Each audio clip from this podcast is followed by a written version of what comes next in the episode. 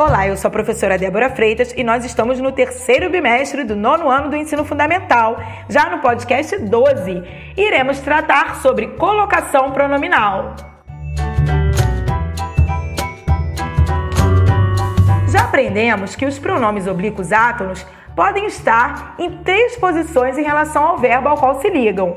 Ouça: convidaram-me para a reunião da escola, onde o verbo é convidaram e o pronome é me. Já que esse pronome está acompanhando o verbo e completando, ele funciona como pronome oblíquo. Então, observe que nesta frase o pronome está colocado depois do verbo. Convidaram-me.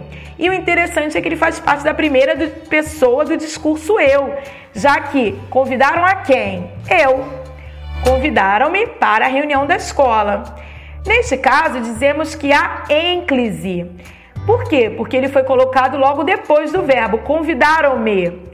Caso o pronome fosse colocado antes do verbo, teríamos um caso de próclise.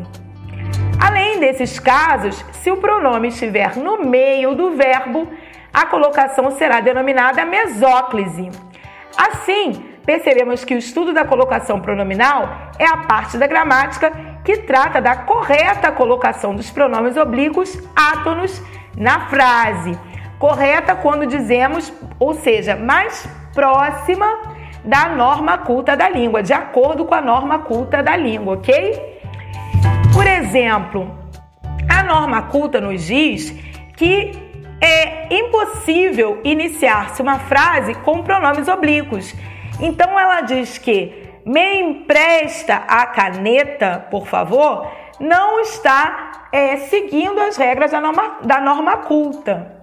Então, isso, por exemplo, em uma redação não é adequado. Agora, no dia a dia, você pode utilizar, porque é o português bem abrasileirado, que já estamos acostumados a utilizar, ok? Mas agora você já sabe, em uma redação, é, preferencialmente na escrita, você vai evitar começar frases por pronomes oblíquos, como o caso do me, ok? Me empresta, me convidaram, na escrita, no, em, em, provas, em, enfim, em situações mais formais, evite, ok? Então, fique ligado.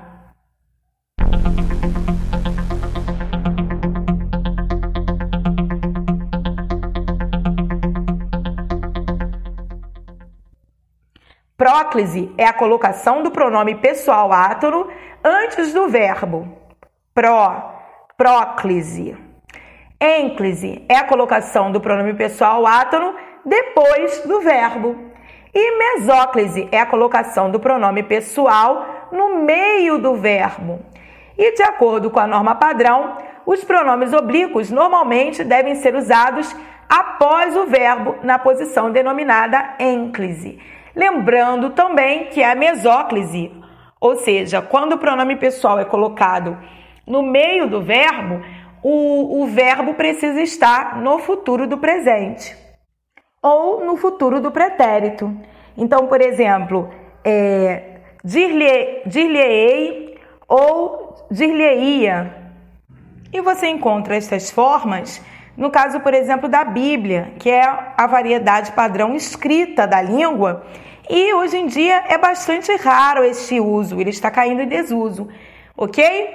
Mas ficamos aqui com o conhecimento e até a próxima aula. Tchau, tchau!